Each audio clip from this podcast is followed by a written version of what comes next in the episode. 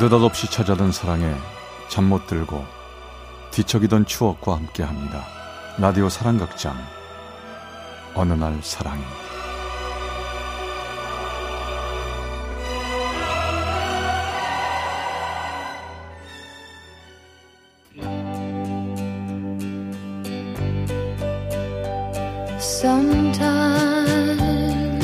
사랑의 체험수기.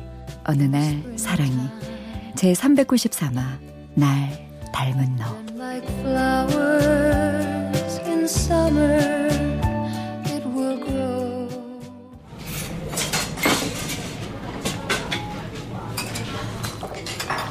아, 얼마 여기 소주 한 병 더 주세요. 빈속에 술만 마시면 안 좋아요. 여기 수육도 드시면서 드세요. 돈 없어요, 나. 외상값도 언제가 붙지 모르는데 나중에 바가지 씌우려고 수 쓰는 거 아니에요? 아유, 저도 음식값 받을 마음 없으니까 걱정 말고 드세요. 대신에 오늘은 저도 한 잔 주실래요? 그게 뭐 어렵나? 자, 같이 마십시다.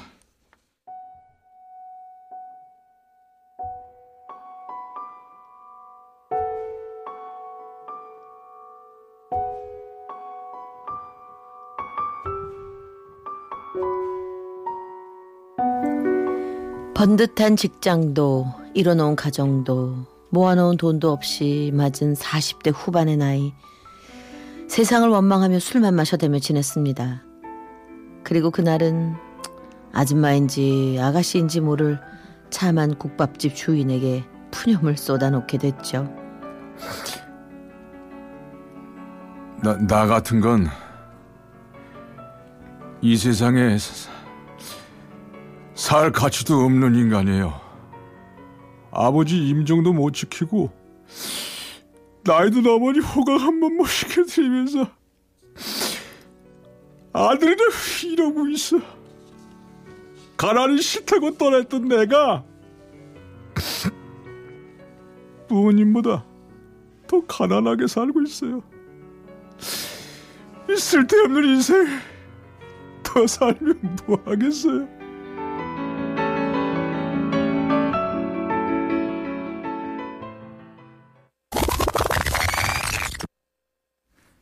중학교 3학년 때 아버지가 갑자기 중풍으로 쓰러지시는 바람에 집안 형편이 기울었습니다. 집안의 남자라고는 나 하나였기에 매일같이 어머니와 누나는 이런 얘기를 했었죠. 공부 열심히 해. 네가 잘 돼야 집안이 잘 되는 거야. 엄마하고 내가 아침부터 저녁 늦게까지 노점에서 공장에서 일하는 이유가 너라도 공부 열심히 하라고 뒷바라지 하는 거니까 넌 그저 공부만 열심히 해. 알았지?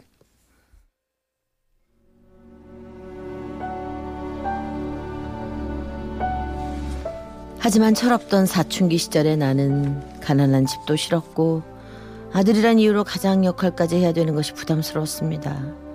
그래서 시작된 방황은 퇴하, 가출로 이어졌고 서울로 올라와 불량스러운 아이들과 어울리면서 20대를 다 보내버렸어요. 그러다 서울역 근처에서 노숙자 한 분이 구걸하는 모습을 보며 이런 생각을 하게 됐죠. 저분도 저렇게 사는 이유가 있겠지만 이러다가 나도 분명히 저렇게 되고 말 거야. 정신을 차리고 보니 내 나이 서른한 살.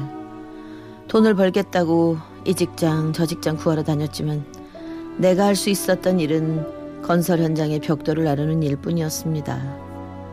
온몸을 파스로 도배하고 나면 번 돈으로 겨우 집세나 내고 끼니는 라면으로 때울 때가 많았죠.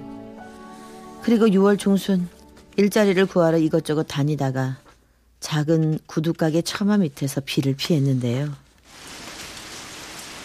아, 갑자기 웬 소나기야. 영어는도 일 없겠네. 종종 비를 피하던 구두가게 안에서는 머리가 희끗희끗하신 할아버지께서 구두를 만들고 계셨죠. 어, 나도 저런 재주가 있어서 시골에 계신 아버지께 구두 한 켤레 만들어드리면 좋겠다. 그러다 눈이 마주치고 말았죠. 어, 거기 젊은이. TV 보니까 저녁이 되어서야 비가 그친다는데 우선 가게 안으로 들어와서 있게나.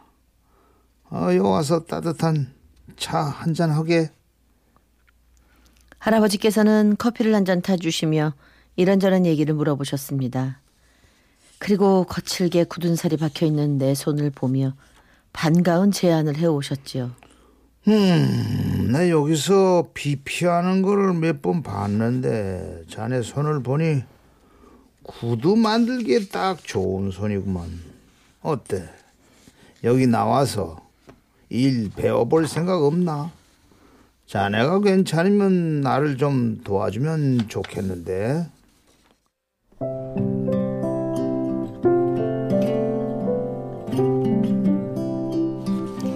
저는 그때부터 구두방 주인 할아버지를 도와서 배달도 다니고 청소도 하며 구두 만드는 기술을 배웠습니다. 그렇게 10년의 세월이 흘러갔고 집을 나온 지 25년 만에 아버지를 위한 구두 한 켤레를 지어 시골집에 내려갈 결심도 하게 됐죠.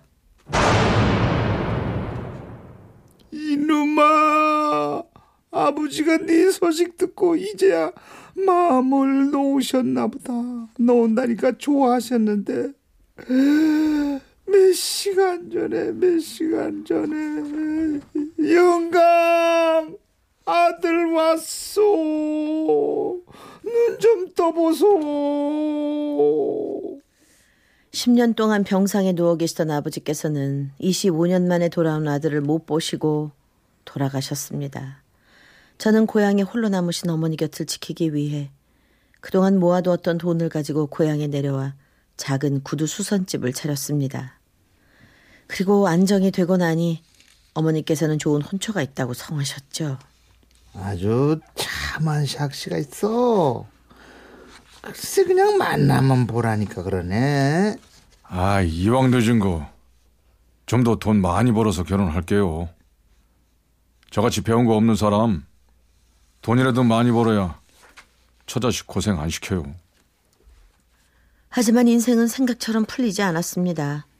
중학교 때 잠시 어울렸던 불량스러운 친구 한 명이 좋은 차를 타고 고향에 내려와 바람을 넣었거든요. 야, 이래가지고 너 언제 좋은 집 짓고 보란 듯이 살려고 그래? 투자를 해야 돈을 버는 거야. 내가 노른자 땅 하나 소개시켜 줄 테니까 나 믿고 한번 투자해봐.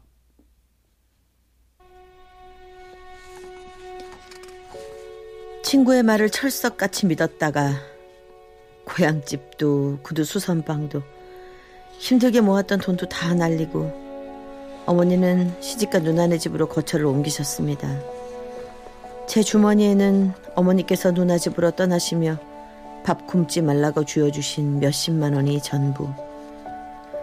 세상에 원망해도 소용없었고 사기친 친구를 찾아 나설 힘도 없었고 그저 밤낮 국밥집에서 술로 아픔을 달래는 게 제가 할 수 있는 전부였죠. 한심하죠? 에?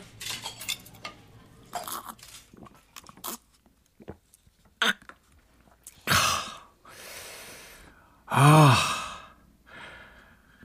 이러고 더 살면 뭐하나 싶습니다. 아유, 누구나 아픈 사연이 있죠. 아, 이 술 마시고 집에 가서 푹 주무세요. 그대여 아무 걱정하지 말아요 우리 함께 탁자 위에 놓인 내 손등을 부드러운 손이 감싸주었습니다. 마치 어릴 때 엄마가 잡아주시던 것처럼 따뜻한 손이었어요. 앞으론 이 술처럼 인생이 술술 잘 풀릴 거예요. 그 여자가 따라주는 술을 어머니의 따뜻한 온기처럼 받아 마시고는 잠들었습니다. 그 다음날 눈을 떠보니 내가 임시로 묵고 있는 창고가 아니고 따뜻한 방 안이었고 문 밖에서는 도마 소리가 들렸습니다.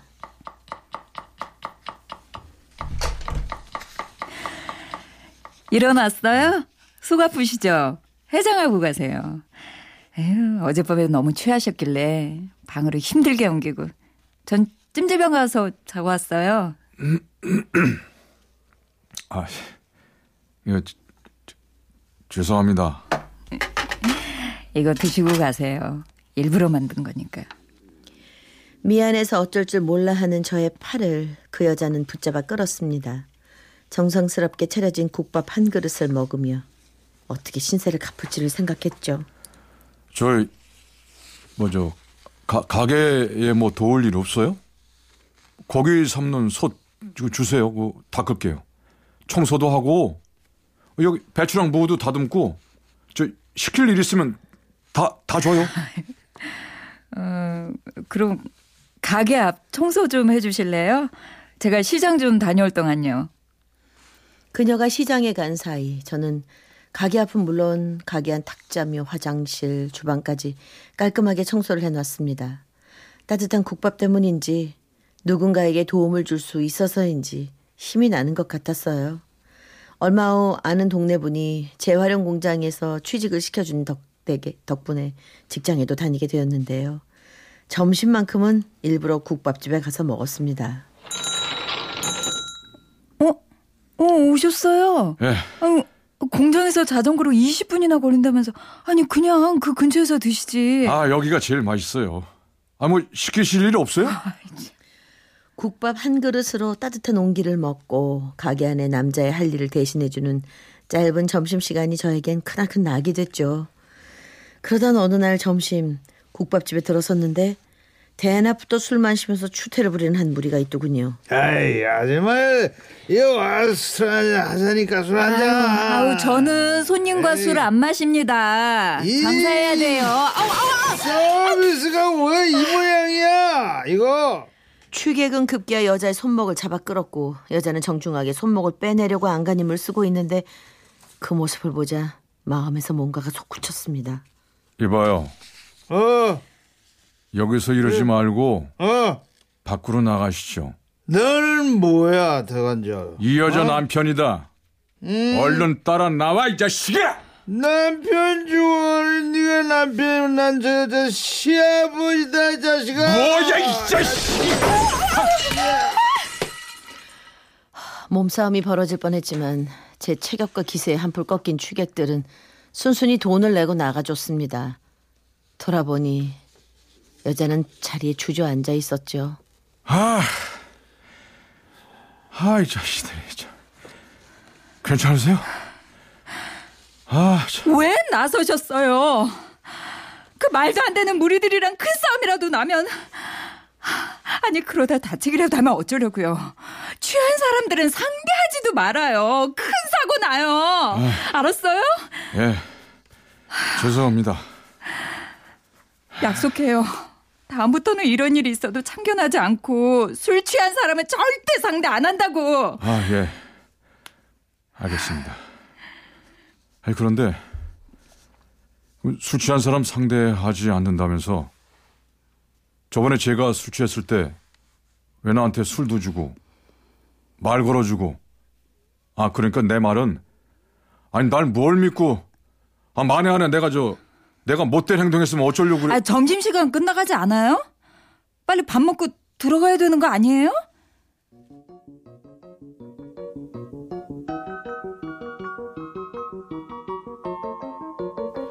다음날 국밥집에 갔을 땐 그녀에게 선물을 받았습니다. 저기 이 이거 어제 고마워서요. 화장품이랑 핸드크림인데 손 거칠어지면 겨울에 피날지 몰라요. 아이, 참. 아, 이게 태, 태- 태어나서 처음입니다. 여자한테 선물을 받는 거. 나 진작부터 구두 하나 만들어주고 싶었는데 여자한테 구두 선물하면 도망간다고 그래서 그냥 맛있는 밥이라도 사고 싶은데 쉬는 날은 언제예요? 아, 내가 밥집을 하는데 무슨 밥을 먹으러 가요. 돈 아끼세요. 그 대신 주말 저녁에 식당에 식사하러 오세요. 진짜 결혼식 갔다 오는데 음식 좀 가져올 거거든요.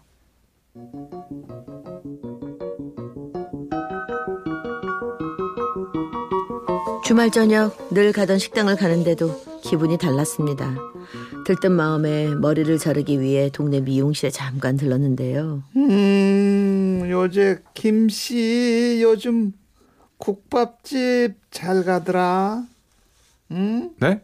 아, 아, 내가 어머니한테 두 사람 중매 선다고 했을 때 어머니가 좋아했었었는데. 아, 그렇게 척척 알아서 만날 거면서 그때는 왜 그렇게 결혼을 안 한다고 그랬대? 예?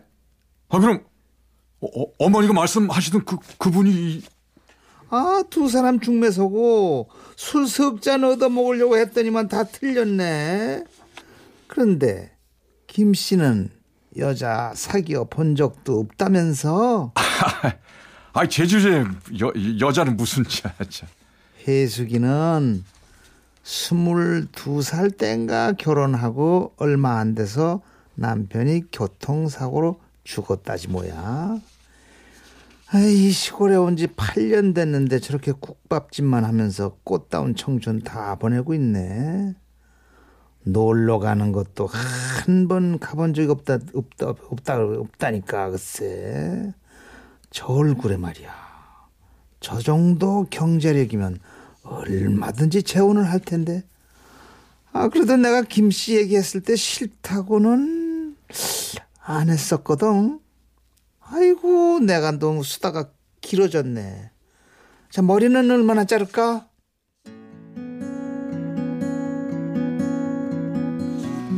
그러고 보니 나는 그 여자 이름만 알고 있을 뿐 아무것도 아는 게 없었습니다.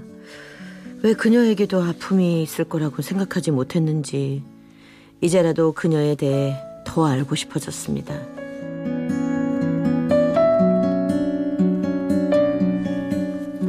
혜숙 씨, 저기, 돈가스 좋아해요? 초밥 좋아해요? 어, 돈가스요. 그럼 왜요? 아, 그럼 우리 돈가스 먹으러 가요. 안 된다고 하지 말아요. 저 지금 용기 내서 데이트 신청하는 겁니다. 저기, 며칠 전부터 집에서 돈가스 좋아해요? 초밥 좋아해요? 연습했어요. 영화 보니까 남자 주인공이 그러더라고요. 아니, 둘 다 싫다고 하면 어쩌려고요. 어, 나 정말 그런 생각, 그런 걱정도 했어요. 뭐, 좋아요. 음, 봄이라 다들 나들이 가는지 손님들도 없는데. 우리 그럼 돈가스나 먹으러 갈까요?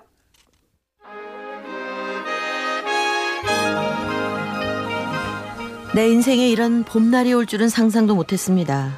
돈가스가 코로 들어가는지 입으로 들어가는지도 모르게 먹었고 근처 공원 가서 자판기 커피 뽑아 마셨고 아장아장 걸음 많은 아기들을 해맑게 바라보며 웃는 그녀의 모습을 봤습니다. 그리고 저녁 땐 호프집 가서 술을 한잔하며 미용실에서 들었던 그녀의 살아온 이야기를 들었어요.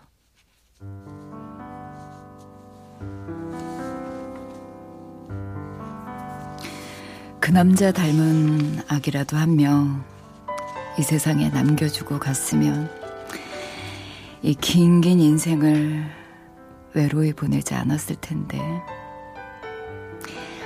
어릴 때부터 제 소원이요 빨리 결혼해서 남편이랑 나 닮은 아기 낳고 오순도순 알콩달콩 사는 거였거든요.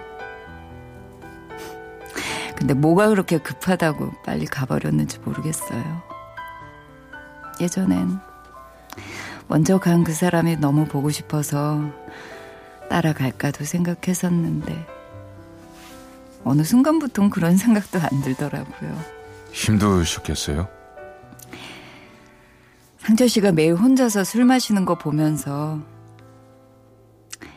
내 모습이 보여서 그냥 힘이 돼주고 싶었어요. 근데 그러면서 나도 힘을 얻네요.